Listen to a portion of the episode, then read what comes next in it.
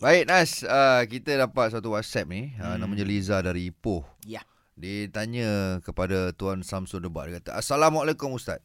Mhm. Saya Ifa. Saya ni nak berkahwin. Umur saya dah masuk 30-an. Dia kata tapi masalah dia dia kata dia tak jumpa dengan uh, calon yang dia nak, yang Okey. jaga solat, yang tawaduk. Dia kata dia dah buat istikharah lah tapi, tapi tak dapat dapat. Dia kata berdosa tak kalau dia terima orang yang tak ada ciri-ciri tu? kalau kita tengok ah dari segi istikharah tu tak payahlah salah salahkan solat istikharah kan Hmm. dah dia dah semayang tak dapat dapat mimpinya kan Uh, uh, uh. Uh. mahal lah pula kan atau tak jumpa lah kan dia salat istikharah ni nak melorongkan hati kita tu Uh-uh. jadi contohnya sekarang ni dia nak cari calon yang sempurna tadi ayat dia tu memang yes. payah lah nak jumpa ramai orang silap dia tu buat solat istikharah nak cari jawapan tak Hmm. semesti dia paling penting sini kena buat solat sunat taubat dulu Hmm. ampun Allah dulu Cantik. Ha, semayang tujuh hari tu turut paling tidak kan. Buat tujuh hari tu turut. Lepas tu baru buat solat solat istiqarah. Baik. Hmm. Kan? Baik. Ambil sihkan dia kan macam kata overhaul dulu lah. Kan? Ah. Ha, flush dulu cuci tu mana yang tak elok dah mati ni. Hmm. Ha, lepas seminggu baru cuba minta. Lepas tu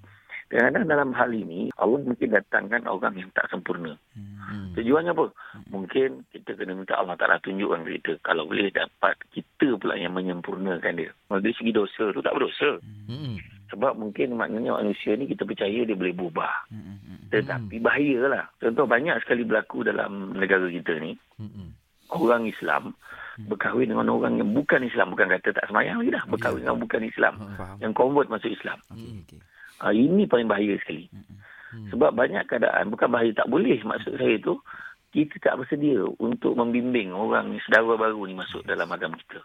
Itu sebab saya banyak bagi nasihat kalau orang nak kahwin dengan orang yang bukan Islam, yang nak masuk Islam ni, Hmm. saya nasihatkan bagi dia masa beberapa bulan untuk pergi kenal Islam dulu. Yes. Baru kahwin dengan dia. Hmm, hmm, hmm, hmm. Sebab Setuju. banyak juga berlaku bila dah kahwin sudah ni yang baru saudara baru ni pula yang lagi taat semayang. ada juga, Mm-mm. ada juga. Ha, sudahnya dia pula dia dan dia rasa kecewa tu masalahnya lelaki dia, suami dia tu.